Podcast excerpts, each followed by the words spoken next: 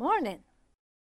The title of this morning's message is Hebrews 11 Faith Demonstrations.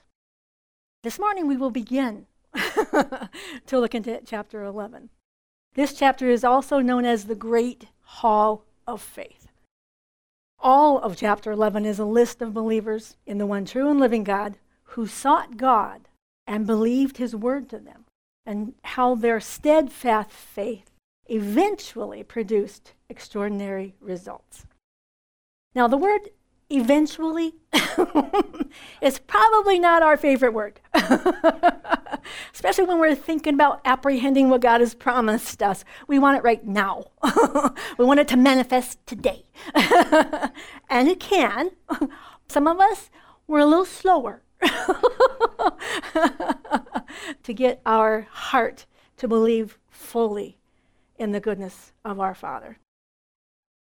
So, this word eventually, probably not our favorite word, especially in light of the very first word of Hebrews 11:1, which is now. now faith is the substance of things hoped for, the evidence of things not seen. It is very common for teachers and preachers to refer to this word now in this sentence as indicating a present period of time, as in right now. But that's really not the understanding of how this word is used in this sentence. It's okay for us to use this word as a reminder that faith is a present reality of belief in what God has said. However, the word now is actually just used as a way to join what the author is going to say with what has just been said. so we will look briefly at what has just been said. Beginning in chapter 10, verse 32. I have it for you in King James. But call to remembrance the former days, in which, after ye were illuminated, ye endured a great fight of afflictions. Partly whilst ye were made a gazing stock, both by reproaches and afflictions, and partly whilst ye became companions of them that were so used. For ye had compassion of me in my bonds, and took joyfully the spoiling of your goods, knowing in yourselves that ye have in heaven a better and an enduring substance. That would be Jesus. Cast not away, therefore, your confidence, which is best understood as boldness and assurance which hath great recompense of reward. Steadfast faith will not fail to apprehend what God has promised, but they must continue in faith in order to apprehend the promise. And that was especially true for these Hebrew baby believers. There was an escape coming. They couldn't make it happen today. they had to wait on God's timing. But in order to actually partake in this great escape, they had to keep believing on Jesus, what his cross accomplished. Verse 36 For ye have need of patience. And actually, if you look up that word need, it means to employ, to put something to work. he says, You need to put your patience to work. patience is not of self effort, Patience is a fruit of the Holy Spirit. And I have the Strong's Concordance definition for you. It's the Greek word hupomone, and the definition is cheerful. Don't you like that one? cheerful and hopeful endurance. it includes the idea of constancy, not only are you cheerful, but you are constantly cheerful. you are doing this in confident expectation of what God has promised. Because you know the promise is more sure than what we feel. And the truth is, nobody's flesh likes waiting we want God to get out that magic wand and wave it over all the people that we. he doesn't do it though. this free will thing, it's messes stuff up. we have such good ideas. Get him, Jesus, get him. But, especially our Hebrew baby believers, because they were in such severe persecution, it seems almost ridiculous to tell them you need to employ your cheerful endurance, your hopeful expectation that God is at work on your behalf, even if you cannot see it. Because He is working, even if you cannot see it. so we have the ability through the Holy Spirit to cheerfully continue to live by faith in our Jesus, even in the midst of great persecution and hardship. And really, the only way you can do it is to keep your eyes on Jesus. You can't look at your surroundings, look at your circumstances, and evaluate what God is doing. Because He's always working, even if we can't see it. Verse 37 For yet a little while, and He that shall come will come, and will not tarry. This is a quote from the book of Habakkuk. And this is God telling Habakkuk that the king of Babylon would eventually come and overtake and destroy Jerusalem because the kingdom of Judah was going to reap the judgment that she was deserving of because she had completely forsaken her covenant with God. So, technically, for these Hebrew baby believers, this refers to the Roman emperor. People want to turn this into a, a scripture about Jesus. He's going to come. well, yeah, he's going to come, but this is not about Jesus coming. This is about judgment coming and who's going to be responsible for that judgment? Not Jesus, the Roman emperor. Verse 38. Now the just shall live or stay alive by faith. But if any man draw back, my soul shall have no pleasure with him. This is also quoted from Habakkuk. It is God's response about God preserving those that who we're still righteous. Because if judgment is coming on everybody, what about the righteous? That wouldn't be so right, God. this is his response. No, no, the righteous will stay alive because of their faith. Because they look to me. Because they continue to be faithful. God will make a way for them to stay alive. It's not based on them, it's based on Him. So, those who are righteous will stay alive and avoid the destruction simply because of their faith, their trust in the one true and living God and His Word. Our faith is always based on God's faithfulness to His Word, to His promises. It is God's character that we trust in because we know he cannot lie, because we know he's only right, because we know that he is love, because of all of that, we can trust who he is. He can't lie, he can't deceive, and he doesn't want to. So we can have full confidence that what God promises, God does. He brings it to pass. So God told Habakkuk that the righteous would escape the coming judgment because of their faith in him. And that's exactly what he had promised these Hebrew baby believers too. The author did this on purpose. These people know about Habakkuk. they know he was expecting the judgment of Jerusalem even back then, and he had to wait. He had to put up with the hardship. He had to cheerfully endure all the while knowing my God is working this all out. I am going to be safe. I am going to be blessed. I'm not going to reap a judgment that doesn't belong to me. This is exactly what the author of Hebrews wants his baby believers to believe because it didn't look so good for them right then. These Hebrew baby believers had to trust God in Christ, which was different than the Old Testament believers. They believed in the one true and living God. And the Jews believed in the one true and living God. And then Jesus came and kind of messed things up for their understanding. He actually came and straightened everything out.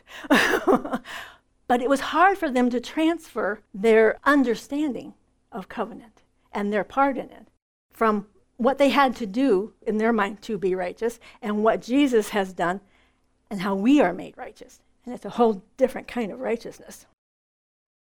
Verse 39. But we are not of them who draw back. And that actually means to cower in fear. Draw back unto perdition, which simply means destruction. It's not a threat of hell. Just means destruction is coming and you can partake of that if you would like, but you don't have to. But of them that believe or have faith, that's what it means, to the saving of the soul. The word saving has nothing to do with salvation. The word is not based on sozo and it's not based on soteria. It's based on a word for preservation. It specifically means preservation for the preservation of the soul. The soul does not refer to our, our spiritual salvation, it refers to our physical life. You'll hear people on TV say, Eight souls were lost at sea. Well, they weren't talking about their spiritual condition. it is an old English way of understanding your physical life. The author here confidently declares that those he's writing to would not cower in fear and end up destroyed, but they would be like Habakkuk, righteous and full of faith in the word of God, and they would escape the coming judgment and be preserved alive through it all. All they had to do, though, was keep believing. keep placing their faith in God the Father and in Jesus Christ the Son.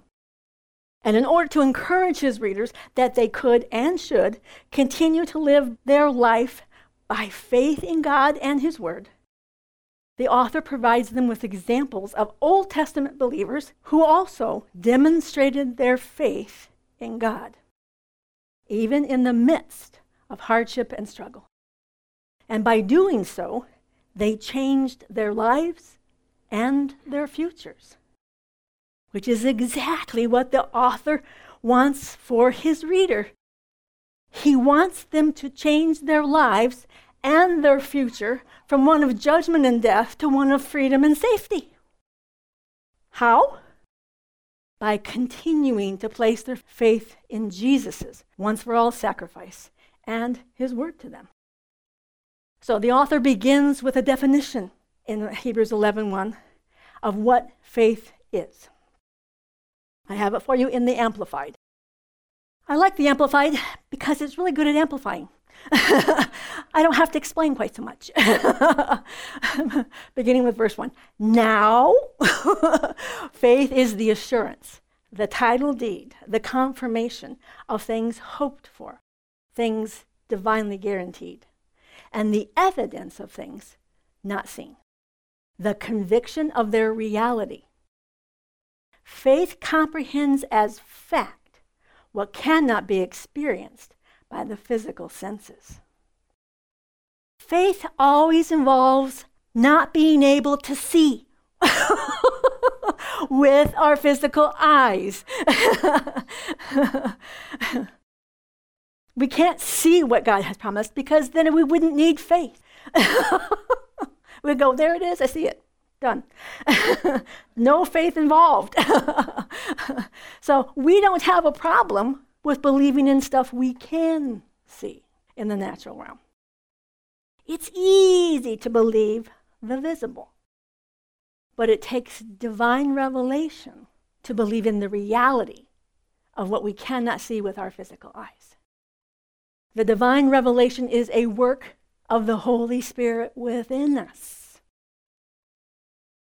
So faith is not something we can manufacture through self effort. It's what God does in us. And we can see this truth in this definition of faith I have for you from the Helps online word study. The root word, which is faith, pistis, comes from pitho, and it simply means to persuade, to be persuaded which supplies the core meaning of faith divine persuasion.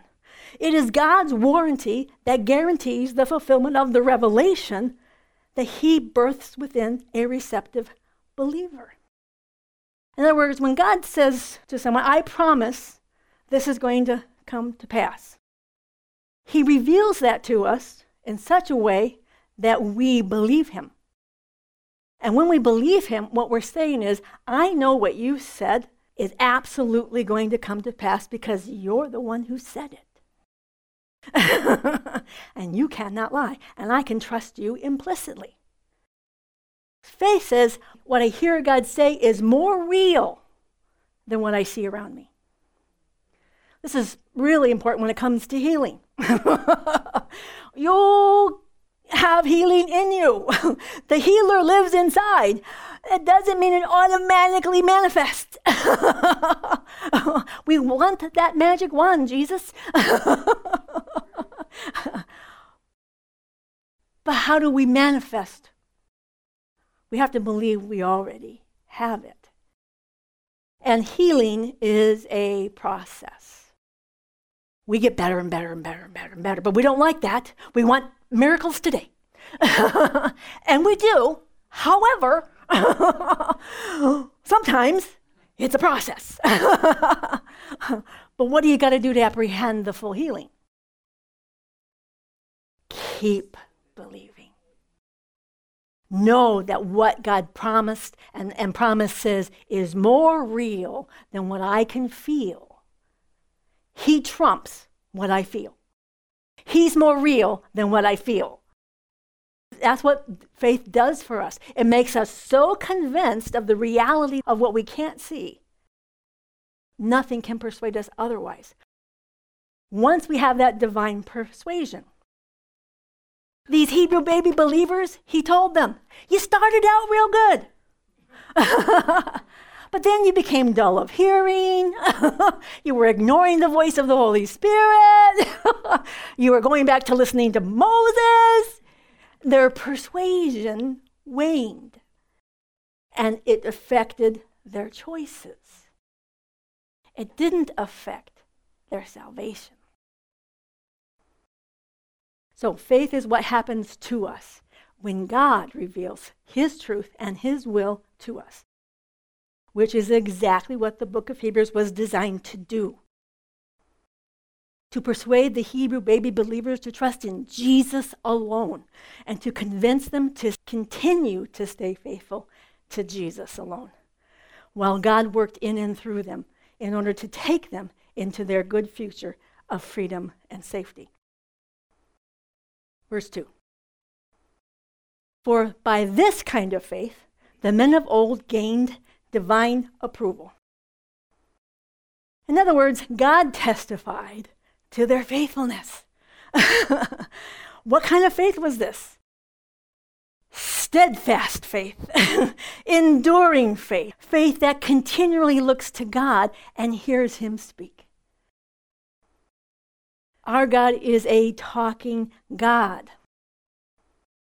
A few weeks ago, Mark and I were getting ready to leave to come to church. And I had this thought you should probably empty your cups because I have two cold cups. I have a smoothie in one and water in the other. The one I usually have has a screw on top. That's the one I usually bring to church. And then my smoothie, I keep that in, in the one that just pops the top off. So I had this thought you should probably take the time and switch those out. And I thought, I don't have time for that. God knows better. So I get to church, and in the middle of Mark's message, I pick up my water and poof, ice cubes and water everywhere. and he's like, How's that working for you? God is a talking God. And he cares about everything, even flying water and ice cubes. He cares about everything in our life. Nothing is too small, nothing is too insignificant. He wants to walk you through your life by his voice, by his leading, because he's talkative. He talks to us in our thoughts. It was just a thought that I had. hmm, was it just a thought that I had? Or was it God saying, you really ought to change those cups around? it was God. I love when He does that because it just reminds me how easily we actually all hear Him. But usually we just think it's our thoughts. and they're actually His. So, our God is a talking God, and He speaks to us by the Holy Spirit and by His written word. This is where sometimes people get into trouble, is they believe God has said something, but it doesn't line up with Scripture. you know, they end up believing things that aren't true because they heard a voice, they heard a thought, they thought it was God, but they didn't distinguish if it came from a source of love. A lot of times people get angry or they get their feelings hurt or whatever, and they think bad thoughts about people and they think it's God giving them the bad thoughts. You should take that person to court. You should tell everybody you know how horrible they are. And they really believe that they're following the voice of God, when in actuality, they haven't learned to distinguish between the voice of the flesh, which is mean and nasty, and the voice of the Spirit, which is always kind and merciful and long suffering. Verse 3 By faith, that is, with an inherent trust and enduring confidence in the power, wisdom, and goodness of God. Again, we're putting our faith, our trust in a who, not just what he said. We understand that the worlds, the universe, and the ages were framed and created, formed, put in order, and equipped for their intended purpose by the Word, the Rhema, the spoken Word of God, so that what is seen was not made out of things which are visible. And of course, science verifies this. I love that. Scientists say at one point in history, there was nothing. There was nothing that existed. And then poof, everything existed. They call it the Big Bang. We call it God. they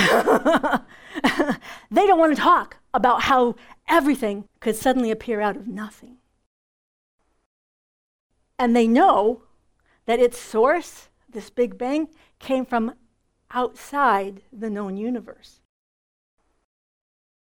Again, God. so we understand that the worlds and the universe and the ages were framed and created, formed, put in order, and equipped for their intended purpose by the spoken word of God, so that what is seen was not made out of things that are visible. Now, the Hebrew baby believers knew the Old Testament forward and backwards, so they were already convinced that God created everything by speaking it into being. So the idea of believing that God creates through his spoken word was not a new concept for them.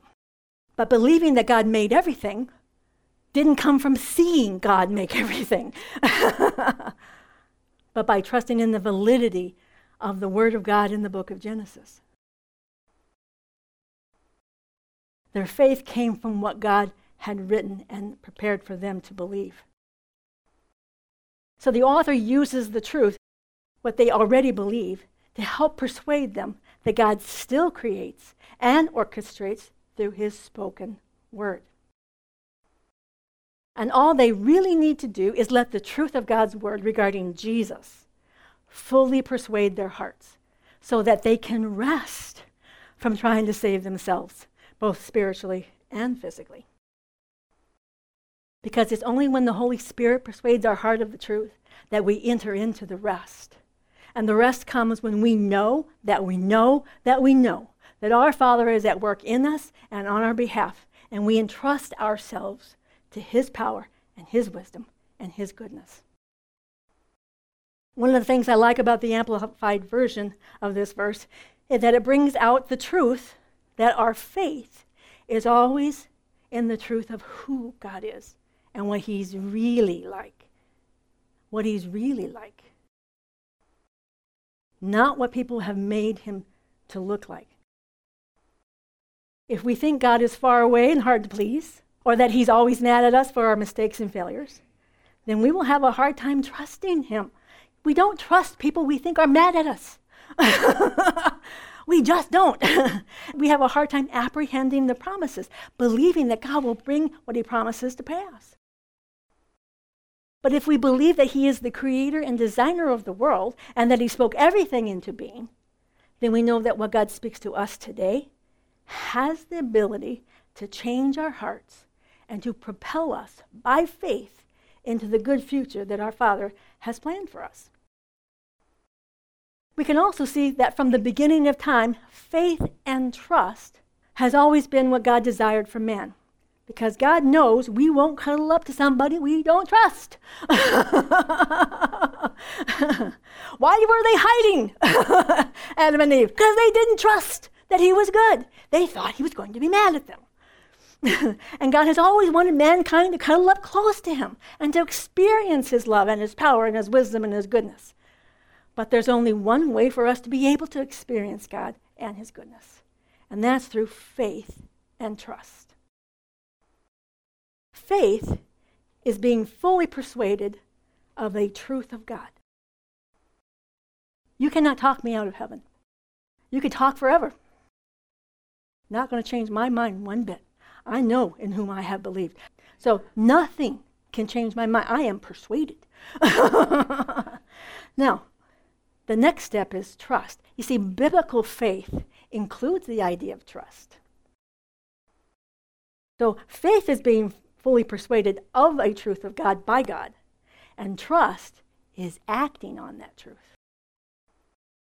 Remember when Peter got out of the boat? he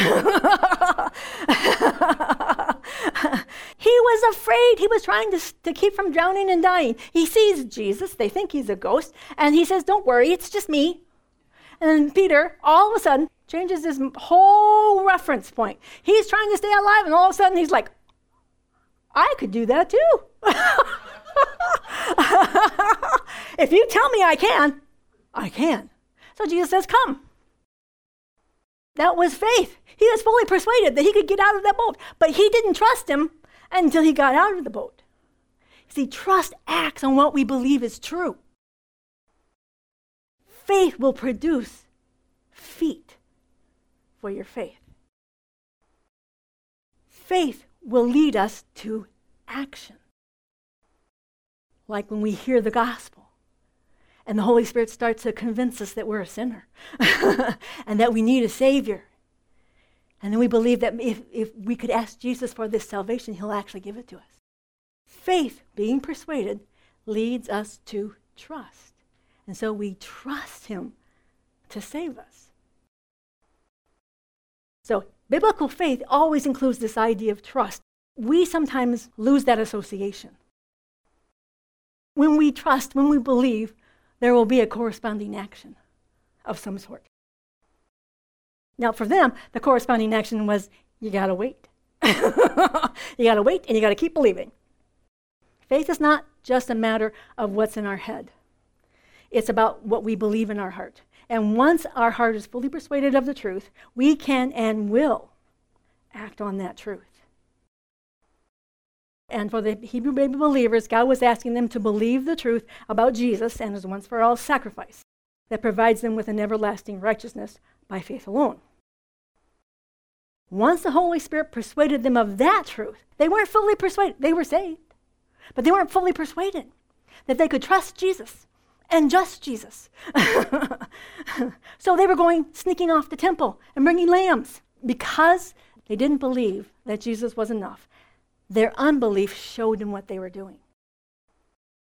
So it is with our faith. Our faith will show in what we're doing.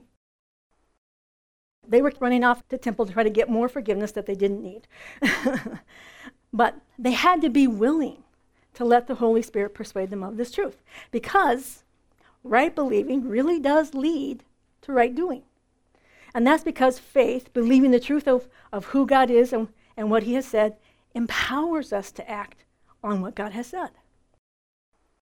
In other words, faith in our heart produces action in our feet which is exactly what the writer of Hebrews is trying to demonstrate through the examples he provides of faithful Old Testament believers.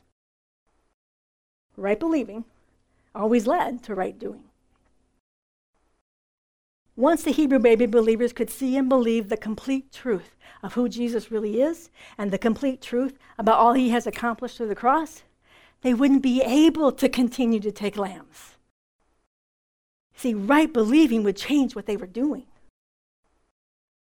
Once they were fully persuaded that Jesus was enough, then nothing would be able to convince them to act contrary to that.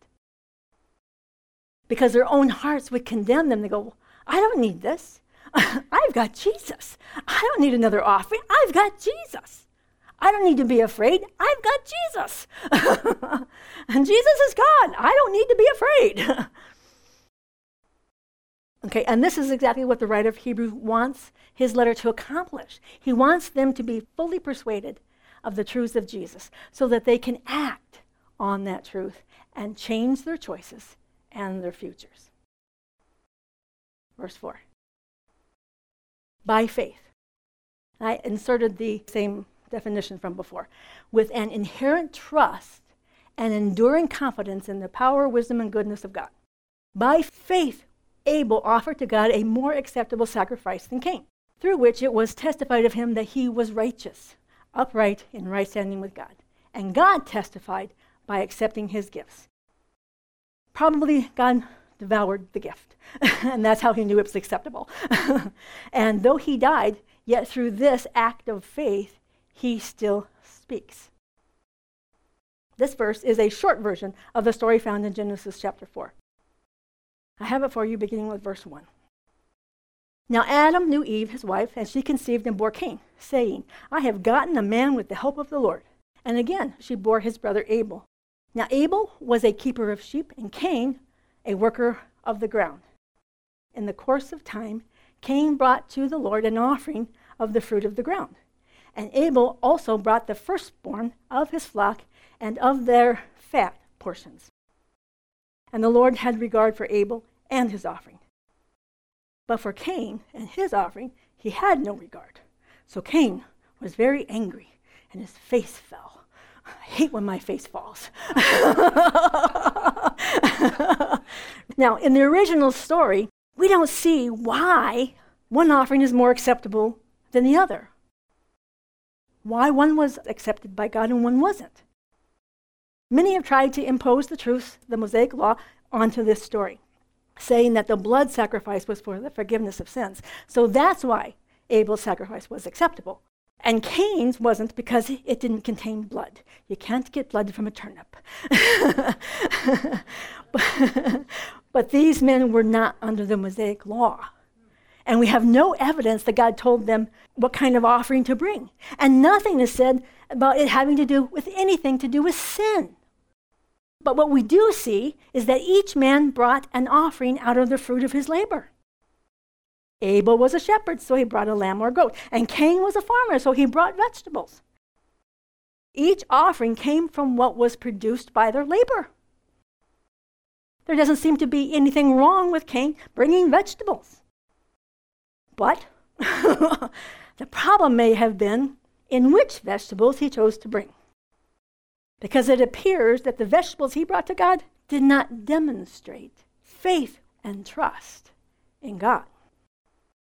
So we have to ask the question which vegetables, given as an offering to God, would demonstrate faith? And the answer is first fruits. Now remember, this is written to Jewish people who know all these rules. now, again, Cain and Abel were not under the Mosaic law, so they weren't required to bring God their first fruits. But the first fruits of a crop were the first to come to maturity and to be harvested, while the remaining crop was still in the process of growing.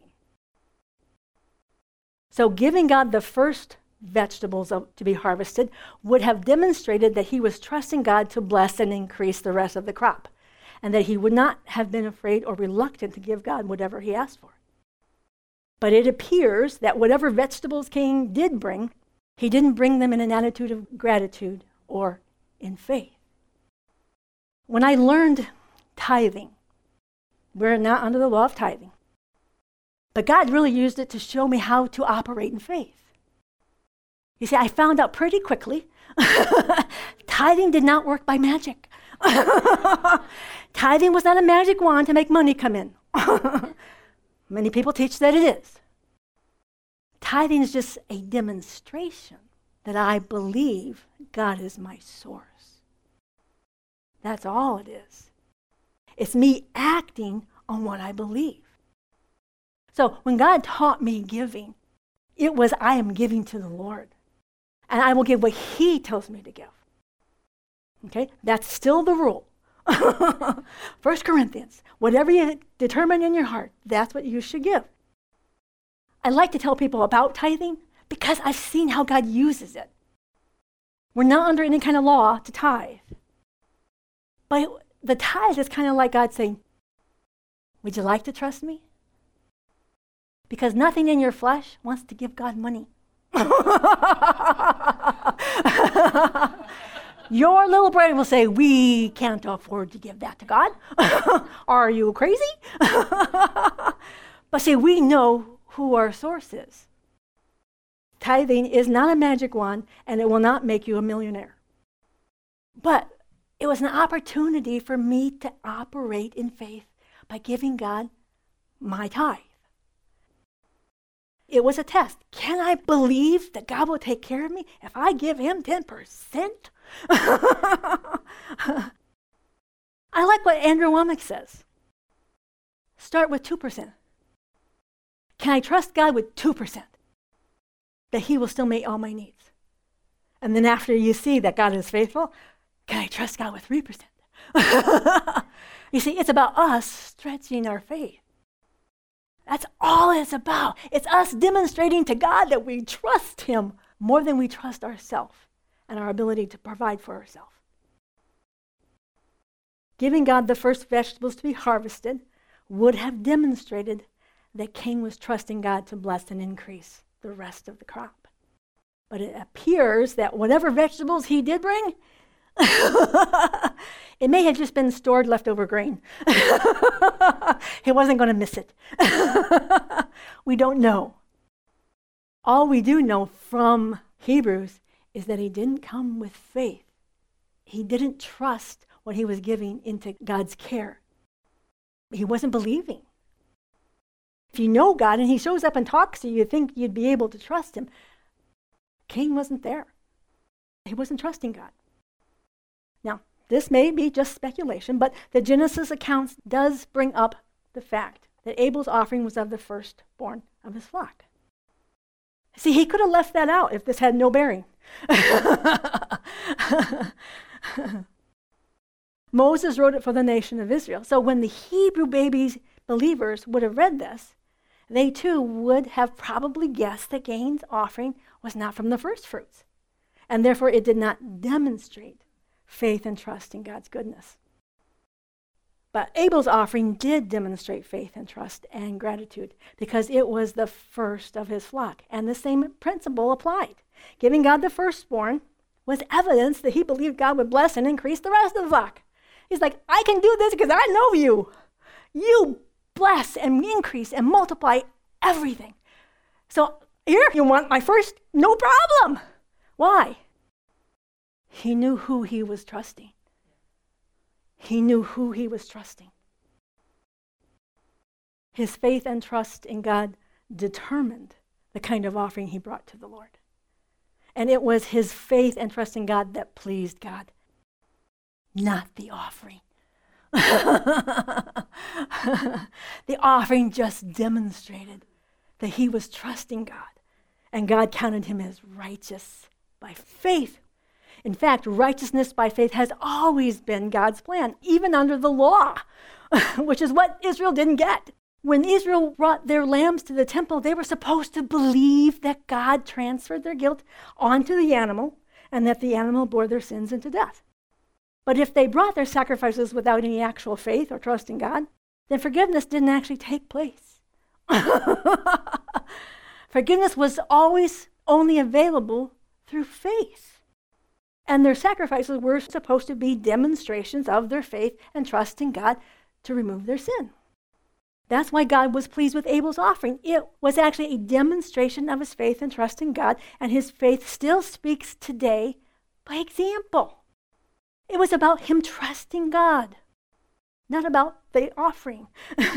he was counted as righteous just like Abraham was, by faith and trust in God. And that faith revealed itself by his choice of offering. from what we can tell, God didn't tell them what to bring.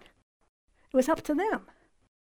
This example should really speak to the Hebrew baby believers who were still tempted to go back into Judaism and temple worship. Their choice to either stay or go would be determined by their faith and trust in Christ. If they let God convince them of the truth of the sufficiency of Jesus' sacrifice, then their trust in Jesus would lead them to make the only choice that would please God the choice to remain faithful to Christ, which would be demonstrated by not going back into Judaism. Now, all faith and trust comes from God revealing himself and his truths to us. And the more we seek him, the more he reveals himself and his truths to us. And the more that he reveals himself to us, the more we are able to enter into the rest of faith. And our next character didn't just enter into the rest of faith, he entered into the rest of heaven.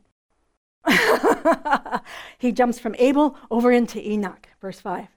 By faith, faith that pleased God, Enoch was caught up and taken to heaven so that he would not have a glimpse of death. And he was not found because God had taken him. For even before he was taken to heaven, he received the testimony, still on record, in other words, written in the Old Testament, that he had walked with God and pleased him. Enoch walked with God for over 300 years. God took him at the age of 365.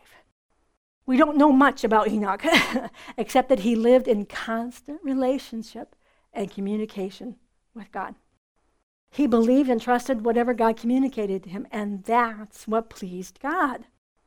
God loves for us to know him and to believe him and to trust him, because then he can give us everything our heart desires. It's only through faith. And Enoch chose to live and stay alive simply by believing and trusting God.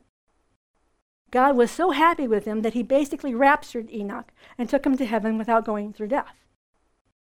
Also, it appears that God gave Enoch a divine revelation regarding the coming judgment upon the earth. Again, we have a character who was foreseeing judgment. It wasn't just Jerusalem this time, it was the whole world. the whole world was a wreck. now, the only way we know that God revealed this thing to Enoch is by translating what Enoch named the son he had when he was 65 years old. He named him Methuselah, which can be translated, When he is dead, it shall come. Or it can also be translated, His death shall bring judgment. And of course, this is exactly what happened. After Methuselah died, at 969 years later, the flood happened. So God must have revealed this truth to Enoch.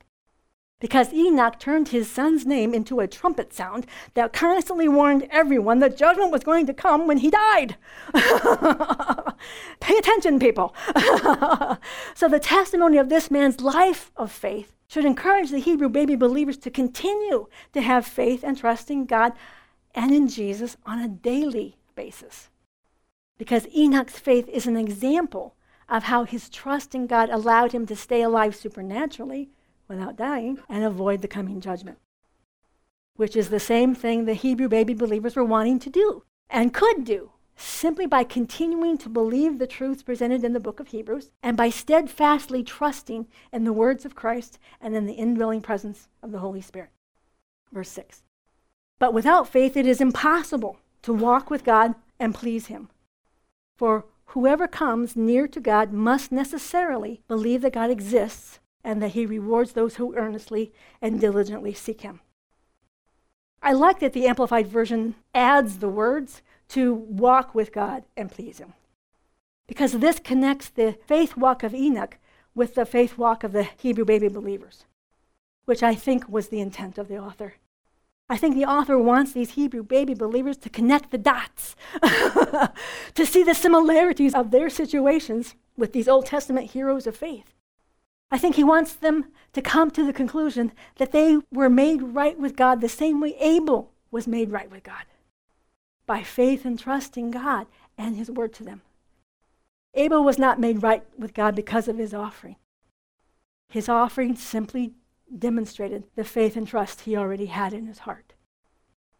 And I think the author is hoping to inspire his readers to look at their relationship with the Father and Jesus as an opportunity to live a supernatural life in daily communion with them, the same way Enoch did. And Enoch wasn't even born again. but yet he walked with God daily. God is happy to reveal his will to us so that by faith and trust we can enter into the future that he has planned for us. The Hebrew baby believers didn't have to try to make faith. Have you been there? Have you tried to make faith? You can't. Only God can. Faith is simply being persuaded by God that the truth is the truth. The Hebrew baby believers didn't have to try to make faith. All they had to do is let the Holy Spirit convince them of the truths of the new covenant. God is the only one who can produce faith in the heart of a believer. Faith is a grace, a divine enablement, a free gift by God working in and through us by the Holy Spirit. Holy Spirit is always leading us into all truth if we let Him.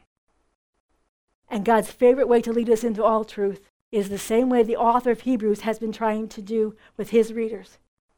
And that's by pointing them to the scriptures. Only God's word and God's spirit have the ability to persuade our hearts to believe what God says is true, especially when our physical circumstance or our emotional feelings are telling us something completely different. Again, verse 6 But without faith, it is impossible to walk with God and please Him. He loves for us to trust Him. For whoever comes near to God, that's us. we march right into His throne room. And we do that because we believe that He exists and that He rewards those who earnestly and diligently seek Him. And the word seek would probably be better translated as investigate, to search out, to research, if we have an area of our lives where, like, I can't believe for this one thing right here, maybe it's healing. But people have told me, absolutely not, God doesn't heal. Um, let's go to the Word. because Jesus is the Word, and that's all He did. Jesus never made anybody sick. So it is about going to the Word and letting the Word convince our heart and take out those lies that other people have sown into our hearts. That's why we must investigate, we must discover, we must research, and let the Holy Spirit reveal the truth to our heart. He's the only one who can. So, what does God reward these diligent seekers with? Himself. And the truth about who and what He is, and who and what we are. He always wants us to look to Him and to receive of his goodness and kindness and mercy and love and wisdom and power and all the good things of the kingdom. That's all available for us by faith. So if we're struggling to believe, the word is where we go because the Holy Spirit will use the word to convince us.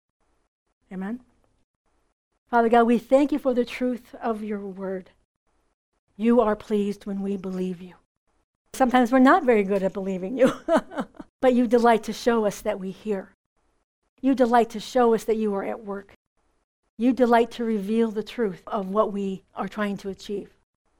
You are always at work in us to cause us to know you better and to hear you better. Because we hear you and sometimes we don't recognize it's you. But Father God, you delight to show us that we hear you so easy. And sometimes we skip right over not realizing it was you. Father God, I thank you that you're never mad at us when we fall short. You're never mad at us when we didn't pay attention. You're never mad at us. You're always showing us it's okay. But you hear, child, you hear. You do have faith. I have given it to you. And I am in the process of persuading you to believe and to receive everything I've promised in and through the Lord Jesus Christ. And we thank you, Father, for it. In Jesus' name. Amen. This is Mark Testerman, Senior Pastor of Triumphant Grace Ministries. I want to say thank you for listening to the finished work gospel of Jesus Christ. I pray that the good news found throughout the message has richly encouraged you in the love of the Father. Friends, this podcast is supported by the generous financial support of its listeners. And if today's message has ministered to you, then would you consider a gift that ministers back to us?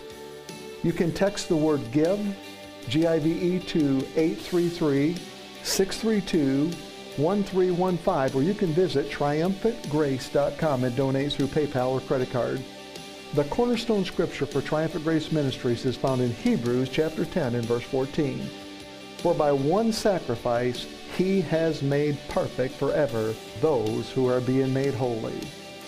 Great grace, such grace, triumphant grace to you. God bless you.